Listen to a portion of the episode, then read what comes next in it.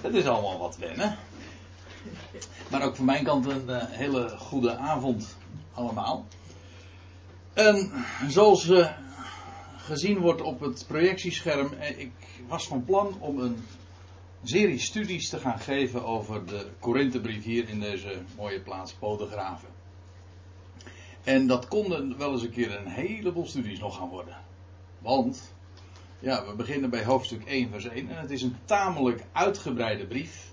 De Korinthebrief, de eerste Korinthebrief. 16 hoofdstukken. En in Rijnsburg zijn we momenteel bezig met een studie over de Colossensebrief. En daar hebben we al een stuk of 12 studies erop zitten. En dan zijn we nog maar net in het derde hoofdstuk bezig. Dus ik heb het vermoeden dat we met de Korinthebrief wat sneller zullen gaan. Zeker bepaalde passages. De ene passage is nu eenmaal wat zwaarder om te verstaan en dan de andere. Maar we zien wel waar we uitkomen. En ik wil niet al te veel ingaan op de, de kleine details. Want dan is het geen studie meer over de Korinthebrief. Maar dan wordt het een woordstudie. Dat is nou ook weer niet de bedoeling. Ik heb gedacht om eerst even wat toelichting te geven over de achtergronden. Nou, over de schrijver hoef ik niet zoveel te zeggen. Daar komen we trouwens vanzelf nog wel over te spreken.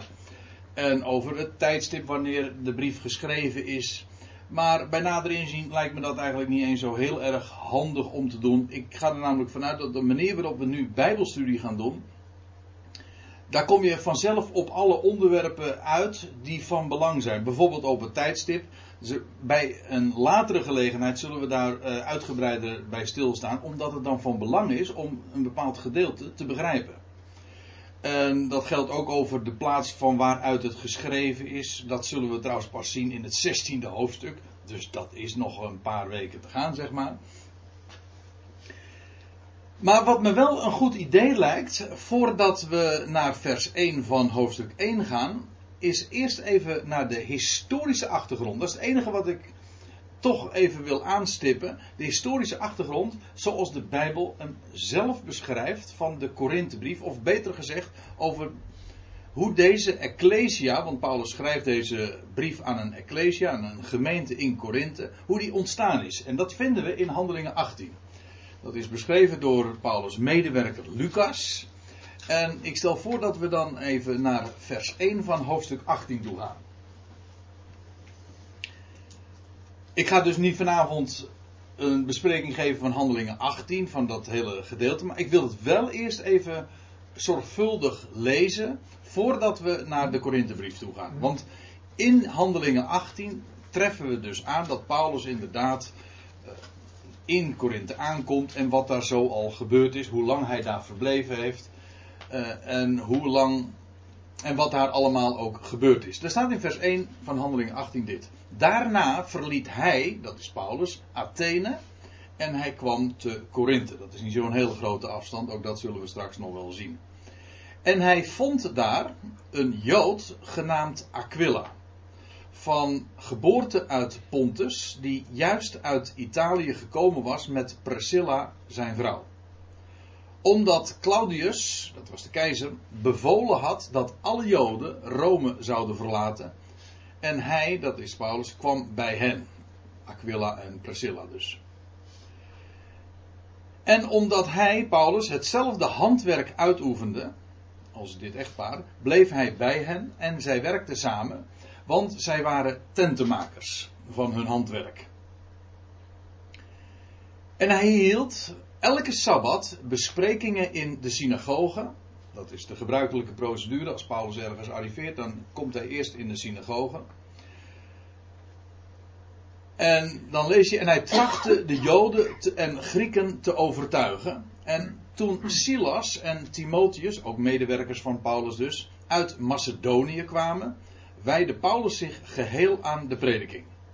Waarin hij de Joden betuigde dat Jezus de Christus is, de Messias dus. Maar toen deze, de Joden in de synagoge, zich verzetten, ook dat is de gebruikelijke procedure, als uh, dat in het boek Handelingen leest. Maar toen deze zich verzette en lasterde, schudde hij zijn kleren uit en zei, en zei tot hen: Uw bloed zij op uw hoofd, ik ben, ik ben er rein van. Voortaan zal ik mij tot de natieën, tot de heidenen wenden. En hij vertrok vandaar en hij kwam in het huis van iemand genaamd Titius Justus, die God vereerde. Dat is een, een standaard uitdrukking in het boek Handelingen voor iemand die een niet-Jood is, maar wel sympathiseert met de Joodse godsdienst en een Godvereerder. Een andere bekende in de boekhandelingen is Cornelius, die Romeinse hoofdman. Is ook zo'n Godvereerder. En dan staat er nog bij, dus Paulus komt daar in dat huis en dan staat er wiens huis naast de synagoge stond. Vrij typeren, denk ik ook. Het, was, het had dus wel connectie met de, met de synagoge en meer in het algemeen met het Jodendom en toch, het stond ernaast. En Crispus, de overste van de synagoge, kwam tot geloof in de Heer met zijn hele huis. En vele van de Corinthiërs die hen hoorden, geloofden en werden gedoopt. Ja, in de nieuwe vertaling, in de MBG-vertaling staat en lieten zich dopen. Maar dat staat er eigenlijk niet. Als je een statenvertaling hebt, staat het inderdaad op deze wijze. Ze werden gedoopt. Als ze lieten zich dopen, dan denk je meteen aan waterdoop. En dat is nog maar zeer de vraag. En daar komen we trouwens ook nog over te spreken als we later in 1 Korinthe 1 ergens terechtkomen. Goed. En de Heere zeide in de nacht door een gezicht tot Paulus: Wees niet bevreesd, maar spreek en zwijg niet. Want ik ben met u en niemand zal het op u toeleggen om u kwaad te doen, want ik, want ik heb veel volk in deze stad. En hij woonde daar een jaar en zes maanden en hij leerde onder hen het woord Gods. Maar toen Gallio landvoogd van Achaia was, dat is die landstreek dus waar Korinthe zich bevond. Maar toen Gallio landvoogd van Achaia was, keerden zich de Joden als één man tegen Paulus en brachten hem voor de rechterstoel. En zeiden: Deze tracht de mensen te overreden om God op onwettige wijze te vereren. En toen Paulus op het punt stond zijn mond te openen, zei de Gallio tot de Joden: Indien er sprake was van enige onrechtmatigheid of misdrijf, dan zou ik u, o Joden, uit de aard der zaak ontvankelijk verklaard hebben. Maar nu het geschillen zijn over een woord, een naam en de wet die bij u geldt, moet gij het zelf maar uitmaken. Hierover wil ik geen rechter zijn. En hij joeg hem van zijn rechterstoel weg. En alle grepen Sostenus, haha, die naam komen we straks al meteen in aanvang ook tegen. En alle grepen Sostenus, de overste van de synagoge, de nieuwe overste dus.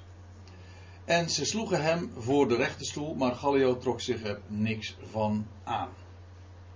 Nou, tot zover. Want als je dan verder leest in boekhandelingen, dan krijg je een andere pericoop. Dan vertrekt Paulus daar, vandaar dus. Dat is dus het anderhalfjarig durend verblijf van Paulus in, in Korinthe. En daar is heel wat gebeurd. Nou, er is daar in elk geval dus een kring ontstaan. De Heer had tegen hem gezegd: Ik heb veel volk in deze stad. In aanvang uh, mogen, we op, uh, mogen we aannemen dat deze kring ook in huiselijke, in huiselijke sfeer bij elkaar kwam. Dat spreekt ons wel aan natuurlijk, hè, als we op een locatie als deze zijn. Maar uh, later is de, is de kring dus veel groter geworden. En waar ze toen een onderkomen hebben gevonden, dat weet ik niet. Dat staat niet in de Bijbel. In elk geval, dit is zo de historische achtergrond, zoals de Bijbel hem zelf geeft over hoe deze gemeenschap ontstaan is. En Lucas beschrijft dat wel vanuit een heel speciaal oogpunt, ook vooral met het oog op de reactie van Israël. Dat staat heel centraal in het boek Handelingen. Wat Paulus namelijk daar verkondigd heeft, dat speelt niet zo'n grote rol. Ja, dat Jezus is de Christus, maar ook dat is weer zo'n typisch Joods thema. Maar er waren ook vele uit de natieën, niet-Joden, die uh, tot geloof kwamen in Christus. De inhoud van Paulus' boodschap, die moet je niet in het boek Handelingen zoeken, in de eerste plaats, maar die moet je zoeken in zijn brieven. En daarvoor gaan we dus naar, naar deze brief toe. En ik stel voor dat we gewoon bij het begin beginnen. En dat heet een analytische Bijbelstudie. Je hebt twee manieren van Bijbelstudie. Je hebt uh, thematische Bijbelstudie. Je hebt een onderwerp. En dan zoek je dat woord op in de concordantie. En je kijkt gewoon waar dat allemaal voorkomt.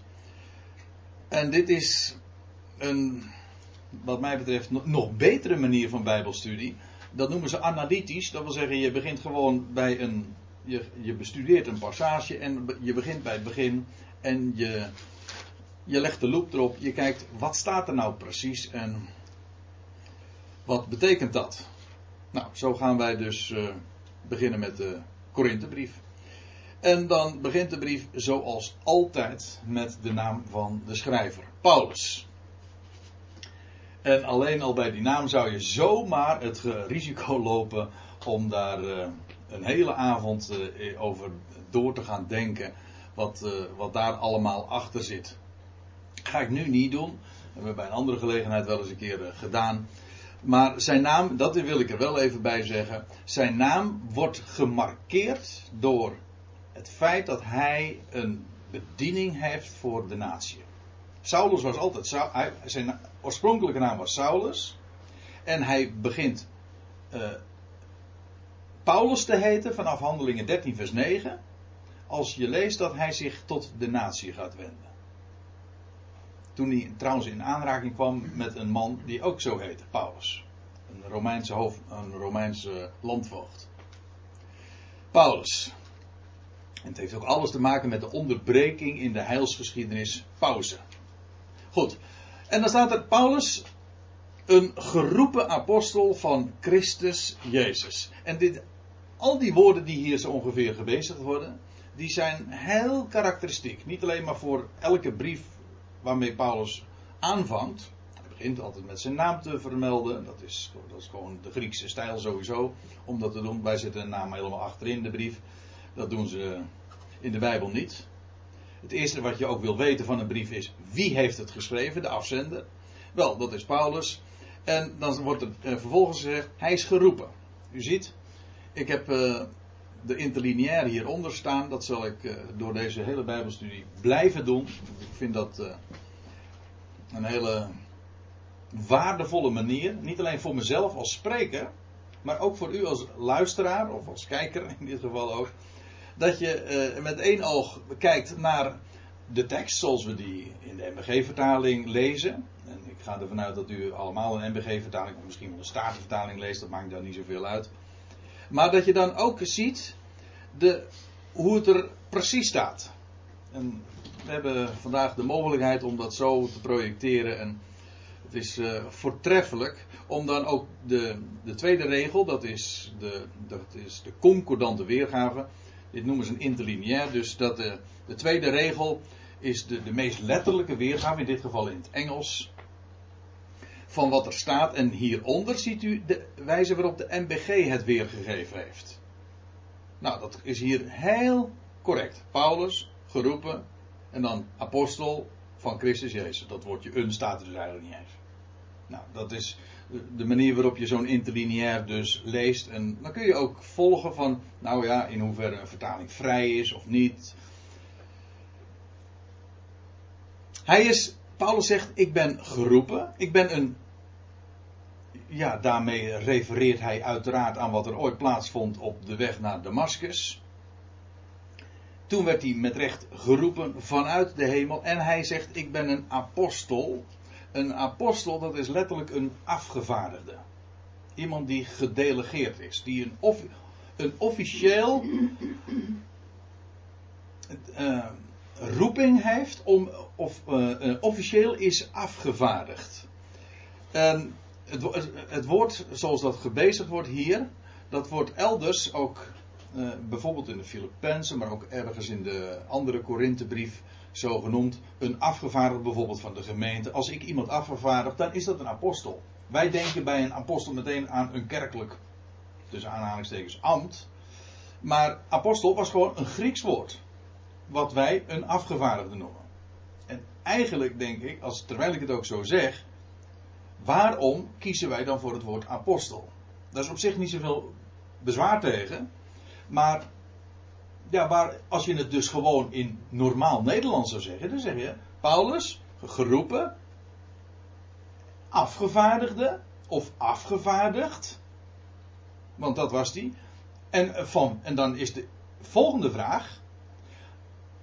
Je bent altijd afgevaardigd door iemand. Een afgevaardigde van iemand. Nou, dat staat er meteen bij. Ik ben een afgevaardigde van Christus Jezus. Dat wil zeggen, hoogstpersoonlijk ben ik geroepen en ook afgevaardigd, dus beide, zowel geroepen als afgevaardigd door Christus Jezus. En ook die term is weer typisch Paulus. Ik zei al, deze hele beginzin, dit is zo typisch Paulus met, uh, met, met al die woorden die, hier, die hier zo gebezigd worden. Van Christus Jezus.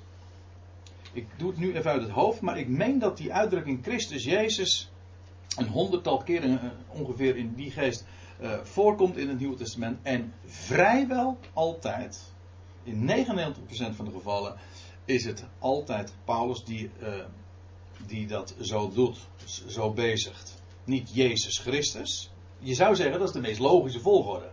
Immers, Jezus was de mens die hier op aarde wandelde. En hij werd later, hij stond op uit de doden. En toen werd hij, kreeg hij de titel Christus. Dus historisch is het Jezus Christus. Maar Paulus, en dan zie je ook weer dus dat het zo typisch voor, voor hem is. Paulus kende hem als de opgestane. Als de opgewekte. Hij kende dus eerst Christus en toen vroeg hij, toen werd hij geroepen, en wie zijt gij? En toen zei die Christ, de Christus die hem riep, ik ben Jezus, die jij vervolgt. Dus de mens die hier ooit op aarde wandelde en stierf en gekruisigd is. Dus voor Paulus was de volgorde, dus heel, in wezen geeft hij daarmee ook iets aan van zijn persoonlijke ervaring. Zoals hij Christus kende. Hij kende hem als de opgestane die ooit hier op aarde geleefd heeft. De apostelen, de twaalf, die kenden hem, en daarom spreken ze ook altijd over, Jezus Christus. Er is niks mis mee. Dat is gewoon volstrekt helder en, en zoals de twaalf hem ook kenden. Ze hebben met hem op aarde hier gewandeld. En later leerden ze hem kennen als degene die opstond uit de doden. Maar Paulus is dus is het Christus Jezus. Zijn heerlijkheid als de opgewekte, wat zeg ik, als de hemelse Heer, want zo werd hij geroepen. Hij werd geroepen door Christus vanuit de hemel. Dus geroepen apostel van Christus Jezus. Prachtig, zoals die daarmee ook aanvangt. In feite heeft hij hier al met deze ene zin al zoveel gezegd. En dan staat er nog bij, door de wil van God. Door Gods wil. Ik vind dat ook wel mooi, zoals dat erbij staat. Het, je moet maar eens opletten. In meerdere dan één uh, brief formuleert hij dat zo. Door Gods wil. En het idee daarachter is: het is niet mijn keuze. Het is Gods wil waardoor ik een apostel, waardoor ik een geroepen ben en een apostel, of een geroepen apostel. Het was niet zijn keuze, nou dat was bij Paulus helemaal uh, overduidelijk, want hij was geroepen ooit op de weg naar Damascus terwijl hij Jezus vervolgde. Saul, Saul, wat vervolg jij mij? Nou, dat, in die toestand werd hij geroepen. Dus het was niet zijn eigen wil dat hij A geroepen werd en B vervolgens nog eens een keer een enorme missie kreeg, een afvaardiging om naar de natie te gaan. Dat was Gods wil. En daarom gebeurde het ook. En trouwens, elders zegt hij, en dat is de gelaten brief, dat hij. Ik wilde wat zeggen over, de, over die afvaardiging. Nou, ik, ik, ben even kwijt uh, wat ik erover uh, over wilde vertellen. Maar in ieder geval, het, het was inderdaad Gods keuze dat hij zo die missie en die taak en die zending heeft vervuld. Gods wil en niet zijn keuze. En zegt hij er dan nog bij. en Sostenes, of Sostenes, ja, het hangt er een beetje vanaf hoe je de klemtoon, de klemtoon legt. En dan zegt hij, de broeder, dat is eigenaardig, want we hebben zojuist nog gelezen in Handelingen 18, dat dezezelfde naam, en dan lees je dat het, nog, eh, dat het een overste, de twee, eerst had je dus die overste van de synagoge, Crispus, maar die kwam tot geloof. En dan vervolgens lees je in Handelingen 18, dat, daarvoor kwam in de plaats kennelijk uh, in, ik meen van vers, wat is het? Ja, vers 17, ik heb het hier bij me. Ik heb het hierbij staan. En daar staat er, en alle grepen Sostenus, de overste van de synagoge, en ze sloegen hem voor de rechterstoel. Maar Gallio trok zich er niks van aan. Nou, het, het gaat nu even niet over dat uh, precieze verband. Maar ja, er is, men, heeft het betwijfeld dat dit dezelfde zou, zou zijn. Want ze zeggen van ja, in de handelingen is die Sostenus, of Sostenus, is een, uh, is een overste van de synagoge en niet een broeder, niet iemand die gelooft in Christus Jezus. Dat kan. Je zou natuurlijk kunnen opperen dat het een ander is geweest. Je kunt natuurlijk net zo goed zeggen. Uh, ja, maar hier was hij nog geen gelovige in Christus Jezus. Maar later wel. Per slotverrekening, er was al een keer eerder een overste van de synagoge tot geloof in Christus gekomen. Dus waarom deze niet? Dus het is maar hoe je het hebben wil. Het, in elk geval is het zo dat de naam maar twee keer voorkomt. En alle tweede keren in verband met Korinthe. En ja, nou ja, dan lijkt mij de conclusie voor de hand liggen dat het inderdaad dezelfde is. Ik vind dat het een beetje een ontsnappingsroute om het anders te, te menen. Dus ik ga ervan uit dat deze Sostenus ooit de overste van de synagoge was en later uh, een broeder is geworden. Een broeder naar de geest. We gaan naar vers, uh, naar vers 2. En dan. We hebben nu dus in vers 1 dus gezien door wie de brief geschreven is, de afzender. En dan vers 2 begint met de adressering. Aan de Ecclesia, aan de gemeente Gods. Of aan de gemeente van de God. Je zult, trouwens. Moet je maar eens opletten als je dan die interlineair bekijkt dat heel vaak als het woord God gebruikt wordt, geldt ook voor Christus, dat daar eigenlijk een bepaald lidwoord bij staat. Dus niet een God of gewoon God, maar de God. Dat is nog veel krachtiger. Het is de God. Dus het is aan de Ecclesia van de God. Dus er is maar één God, maar het is de God. En het is een uitroepsel. Even één woord wijden aan dat begrip uh, ecclesia. Het woord ecclesia letterlijk betekent ek, dat is uit, en dat ecclesia heeft te maken met het werkwoord roepen. Dus, dus ecclesia is eigenlijk een uitroepsel, dat wat uitgeroepen wordt.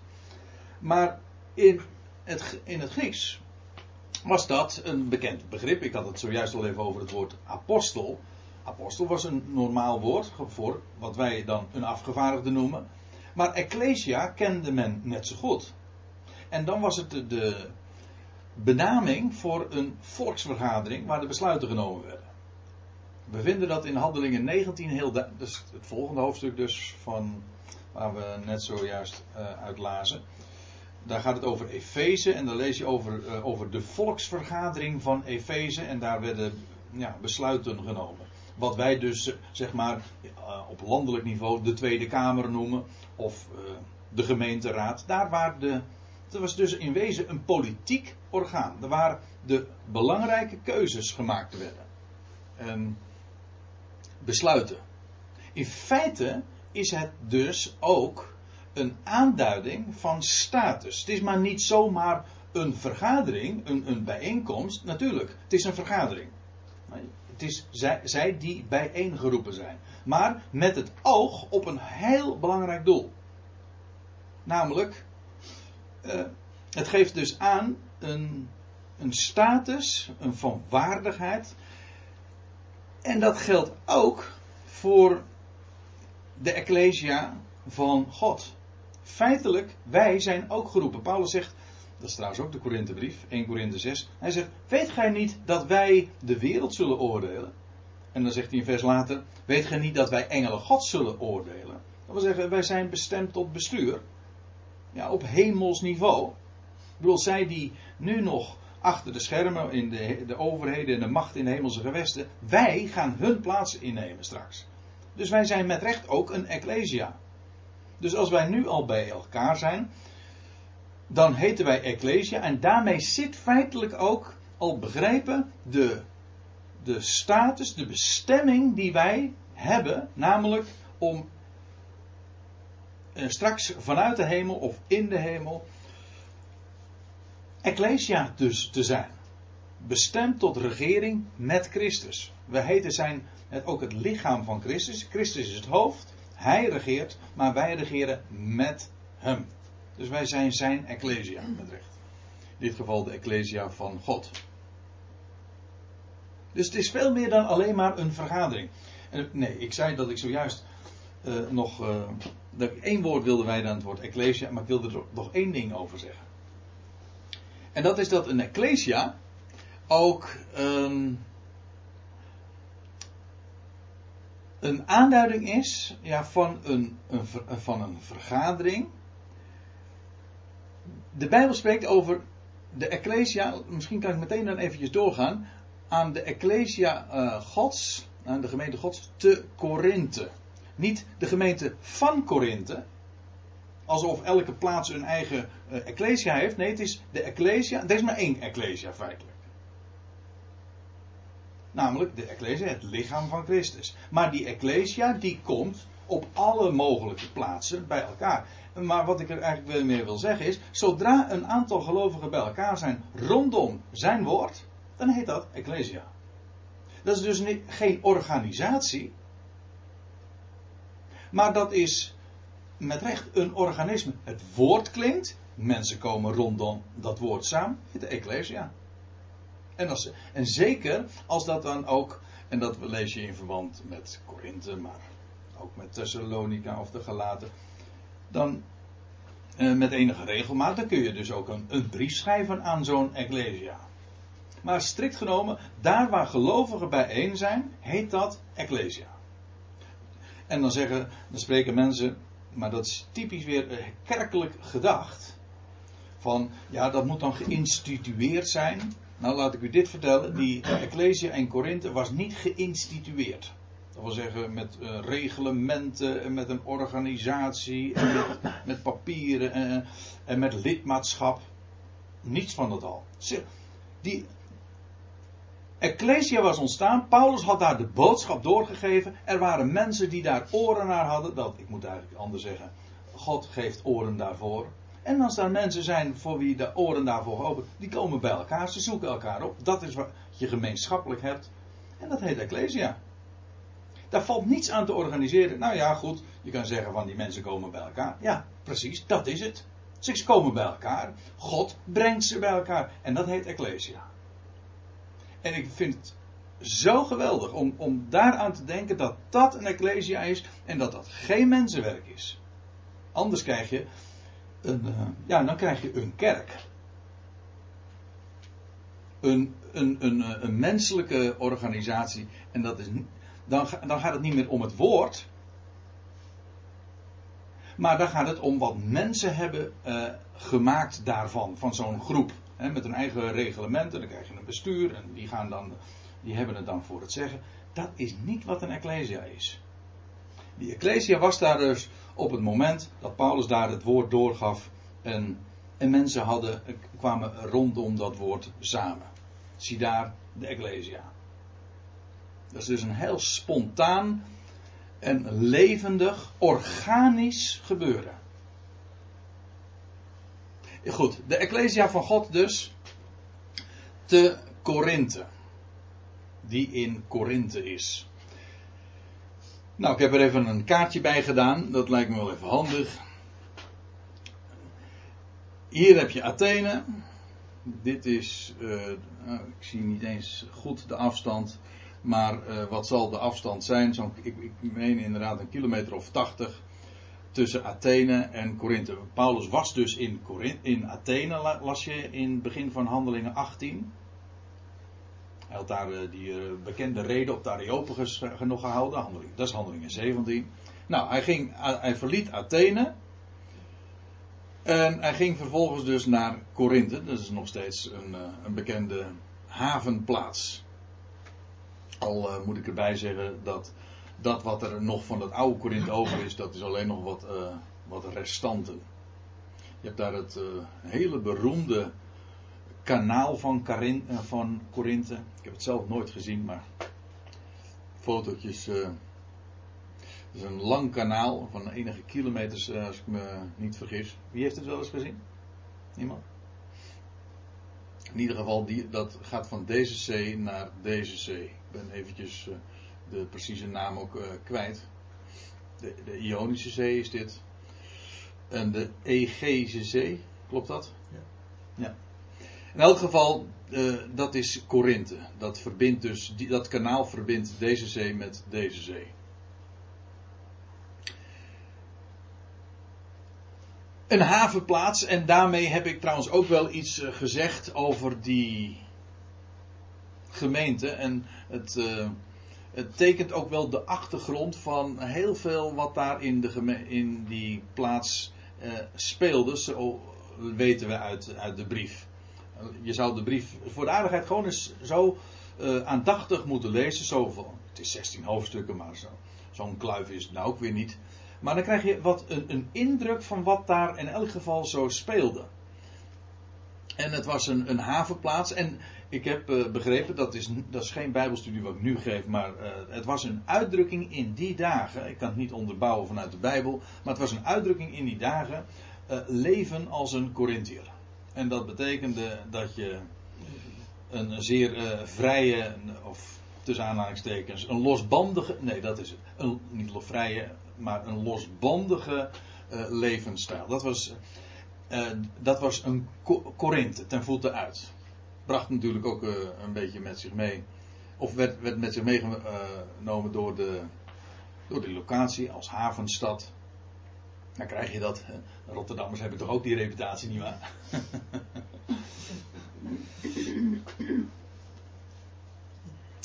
ja. Goed, uh, dat over Korinthe, maar daar komen we vanzelf allemaal nog over te spreken. Laten we gewoon wat verder gaan. Aan de geheiligden in Christus Jezus, de geroepen heilig. Ik zei al, uh, vers 2 is de adressering. We weten nu, het was een ecclesia van God in Korinthe, maar bovendien, en dat is veel belangrijker, ja, dat het in Korinthe was, oké. Maar het zijn geheiligden, having been hallowed. Dat wil zeggen, ze zijn geheiligd, voltooid. In Christus Jezus. Dus, je kan zeggen ze waren in Korinthe, ja, maar wat veel belangrijker was, zij waren geheiligd, dat wil zeggen apart gezet. Dat woord heilig dat is hetzelfde woord wat ook gebruikt wordt in verband met het heiligdom, de tempel. En het heilige en het heilige der heiligen. Nou, de geheiligden in Christus Jezus. En dan staat er nog bij, geroepen heiligen. Paulus zelf was een geroepen apostel, een geroepen, af, geroepen afgevaardigde. Maar zij waren allemaal geroepen heiligen. Ik, ik, had net al even zo over het over kerkelijk spraakgebruik waarbij het begrip ecclesia eh, organisatorisch wordt opgevat en verkerkelijkt wordt. Maar dat geldt eh, van zoveel begrippen. We hadden het al eerder over apostel, maar geldt voor het woord heilige ook. Een heilige, ja, wat is een heilige? Nou, in de Rooms-Katholieke Kerk moet je wachten tot je dood bent. Om heilig verklaard te worden door de paus. Ook zo'n kerkelijk ambt. Maar Paulus spreekt over deze Corinthiërs en ik zeg, ik zei zojuist, nou, Korinthe, dat was niet zo'n brave stad. Een zeer losbandige stad. Maar Paulus zegt van hen, jullie zijn geheiligd. In Christus Jezus. En daarmee beschrijft hij niet hun praktische wandel. Want lees de brief maar eens een keertje door. Wat daar allemaal ook door, dus in die geloofsgemeenschap speelde. Neem alleen al het vijfde hoofdstuk.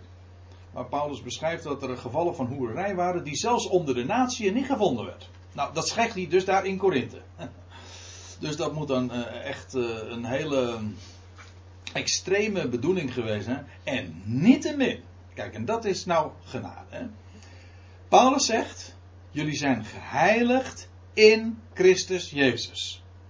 Niet op basis van jullie handelen of wandelen, maar dat is jullie positie. Jullie zijn geroepen. Jullie, God heeft jullie oren geopend. En hij heeft jullie ook geheiligd en daarom worden jullie, uh, jullie zijn geroepen heiligen. En als God roept, dan rechtvaardigt hij, dat is trouwens Romeinen, de Romeinenbrief, die hij, staat er, die hij voorbestemd heeft, nee, die hij voorgekend heeft, die bestemt hij voor. En die hij voorbestemd heeft, die roept hij. En die hij roept, die rechtvaardigt hij. En die hij rechtvaardigt, die verheerlijkt hij. Men heeft dat wel een gouden ketting genoemd. Dat wil zeggen, het is allemaal goud, goddelijke actie. God is het die ons tevoren kende. God is het die ons tevoren bestemde. Hij is het die vervolgens ook roept.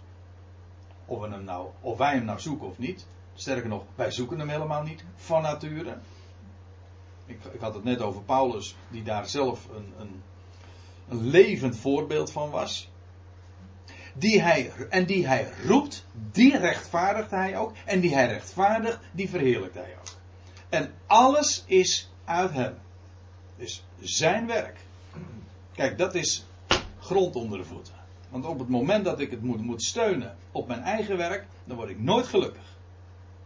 Paulus begint gewoon met te danken. Dat zullen we trouwens eh, zelf ook nog uh, vanzelf straks in de volgende versen nog zien. Ja, hij, uh, hij zegt dus geroepen heiligen en dan uh, vervolgt hij die allerwegen, of nou dat woordje allerwegen krijgen we straks nog te zien, want dat hebben de vertalers achteraan geplakt. Nee, de vertalers hebben het vooraan juist geplakt, terwijl het achteraan staat. Maar goed, dat doet even niet ter zake. Uh, die de naam van onze Heer Jezus Christus aanroepen. Dat is wat. Hoe wist Paulus dat zij geroepen heiligen waren? Wel, ze riepen de naam aan van de Heer Jezus, van, van onze Heer, van onze Heer, Curios, hij die alles voor het zeggen heeft, die de eigenaar is want dat is wat een heer is. Een heer is een eigen, eigenaar. Je bent zijn eigendom. Je bent van hem. En dus ook voor zijn rekening. Ze, ze riepen hem aan. Ze, namelijk, ze riepen Jezus Christus aan als Heer. Ze erkenden hem als de Heer. Nou, dat is wat een gelovige is. Moeilijker is het niet. En moeilijker moeten we het zeker ook niet maken, denk ik. Dus uh, deze brief is gericht aan geroepen heiligen. En er staat, oh ja, dat is wel van belang. Met allen, dus niet alleen maar aan de. Deze brief is niet alleen maar gericht aan de geroepen heiligen in Korinthe. Maar staat er, met allen. Ja, met allen die allerwege, uh, allerwege, straks, daar kom ik straks nog op. Maar die de naam van alle, die de naam van onze Heer Jezus Christus aanroepen ja, dan staat erbij, in elke plaats van hun en van on, uh, de heren van ons en, nee, van hen en van ons. Ja, het is wat uh, ingewikkeld als ik het zo zeg, maar uh, die laat ik dan gewoon nemen zoals de vertaling het weergeeft, vrij correct. Die allerwegen, met, met allen die allerwegen de naam van onze Heer Jezus Christus aanroepen, hun en onze heren. nou, en dan gaat hij verder. Maar let op, deze brief is dus niet alleen maar gericht aan Korinthe. Paulus geeft hiermee dus aan dat dit een, ja, een rondzendbrief zou zijn. Maar deze brief is gericht aan alle geroepen heiligen op elke plaats. In elke plaats.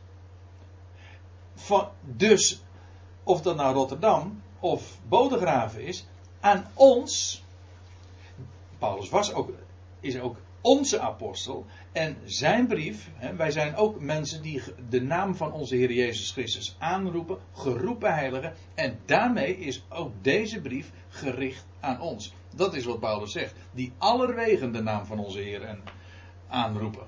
In elke plaats. Zodat deze brief, en dat is bij aanvang dus vastgesteld, een veel wijdere strekking heeft dan alleen maar de Korinthe de plaats Korinthe. En vandaar dus dat wij met recht nu in 2012 zoveel jaren later op een heel andere locatie ons direct aangesproken weten door wat Paulus hier toen zoveel uh, eeuwen en zoveel millennia inmiddels terug heeft opgetekend. Deze brief is ook voor ons. Dus al die rijkdommen die hierin staan, dat zijn onze rijkdommen.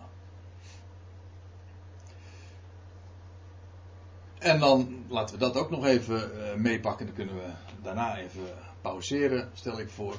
Paulus uh, gaat dan nog verder. De adressering heeft hij in vers 2 aangegeven. En dan in vers 3: Genade zij u, of genade zij aan jullie. meervoud. En vrede. Nou, dat is ook. Dat geldt voor de, de, de aanhef van de hele brief. Maar heel veel dingen die standaard zijn. We hebben de neiging dat omdat Paulus uh, de brieven altijd zo begint, om daar uh, snel overheen te lezen. Want hij doet dat altijd al.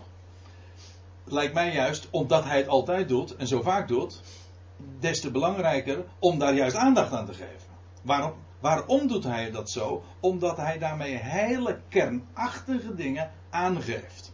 Wat is het nou? Wij zijn geroepen heiligen. Waarom? Omdat, omdat we vanwege onze praktijk? Nee, dat is zijn, het is zijn werk. En, en hij heeft onze, ook onze mond geopend zodat we zijn naam aanroepen. Maar dan vervolgens, ja, het eerste wat dan klinkt, genade. Genade aan jullie en vrede. Niet genade zij, u, zij aan u en vrede in de zin van wij wensen het je toe. Of wij wensen je vrede toe. Nee, genade zij u. Wordt gezonden aan jullie. Er wordt er geen voorwaarde genoemd, er wordt iets gewoon vastgesteld. Er, genade is bestemd voor jullie. En vrede. Maar dat, die twee gaan hand in hand. Dat is broertje en zusje. Want daar waar je genade kent, daar heb je ook vrede. Als er een God is die alles geeft, die in je behoeften voorziet, en die alles plaatst, die jou lief heeft, ja, wat, waar wij ook niets aan af of toe kunnen doen, daar word je blij van, maar dat geeft ook vrede in het hart. Dat betekent dat ik niet meer hoef te vechten tegen allerlei dingen waarvan ik denk dat het fout gaat. Nee, God is het die plaatst. En daarom heb ik genade. Ik, ik ontvang zo genade en heb daardoor vrede in het hart. Ik ben ook van overtuigd dat dat ook de basis is voor vrede onderling. Want je kunt je zo ook schikken. En je, kunt, uh, je hebt vrede in het hart. Maar daardoor is er ook onderlinge vrede. Dus die vrede in, in de meest wijde zin des woords. Natuurlijk, die vrede voor de wereld, ja, die komt ook. zoals, uh, trouwens, dat wordt uh, deze dagen uh, nogal veel gezongen, althans de, de, komende tijd. Vrede op aarde, in de mensen een welba. Nou, die vrede, de die vrede komt ook om, gewoon op, gewoon, voor de volkerenwereld, maar dat is een later programmapunt. Dat is niet uh, wat God vandaag bezig is te bewerken. Nu is het nog oorlogen en geruchten van oorlogen. En dat wordt de komende jaren er niet beter op. Dat weten we ook. Dat is gewoon ook wat de schrift zegt. Maar niettemin, in zo'n donkere wereld, waar jij het zojuist over had in je, in je gebed. In zo'n donkere wereld is er voor ons, die zijn woord kennen en leven uit zijn genade, is er vrede. En dat is waar Paulus mee begint. Vrede van God, onze Vader en van de, onze, en van de Heer Jezus Christus. Dus die vrede komt van God. Wie is die God? Dat is de Vader. En staat erbij, en van en de Heer Jezus Christus. Hier wordt weer een andere volgorde. Ja, hier is het Jezus Christus. Ja, maar het is niet zo dat het een, eh, een wetmatigheid is dat Paulus altijd van Christus Jezus spreekt. Dat is beslist niet waar. Maar het is omgekeerd wel zo dat waar je de term Christus Jezus tegenkomt, dat het bij Paulus is. Dus het is niet zo, je moet niet omkeren. Dat als er sprake is van Jezus Christus, oh dat is niet Paulinisch. Nee, want het hangt ook een klein beetje af van het verband. Jezus Christus, dit is een, ik zei zojuist uh, al, uh, het is feitelijk de historische volgorde. Dat wist Paulus ook wel. Alleen hij noemt hem ook dikwijls Christus Jezus. Dat is typisch voor hem om daarmee het eigene aan te geven zoals hij Christus predikte. Dit is de wijze waarop ook de, apostel, de andere apostelen hem benoemden. En er is niks mis mee. Hij doet het hier ook. Maar het is dus, dat is uh, het laatste voor, uh, voor, wat dit deel betreft. Het is dus de vrede, uh, genade en vrede zij u, nee, genade zij u en vrede van God, onze Vader, ja, en van de Heer Jezus Christus. Want, zegt Paulus, maar dat is 1 Korinthe 8. Voor ons nogthans is er maar één God, de Vader, uit wie alle dingen zijn. En, zegt hij, één Heer Jezus en één Heer Jezus Christus, onze Heer. Door wie alle dingen zijn. Dus het is altijd die volgorde: één God, de Vader en de Heer Jezus Christus. Nou, en dan in vers 4 begint hij met uh, iets nieuws aan te heffen, maar ik stel voor dat we eerst even een kopje koffie zullen drinken.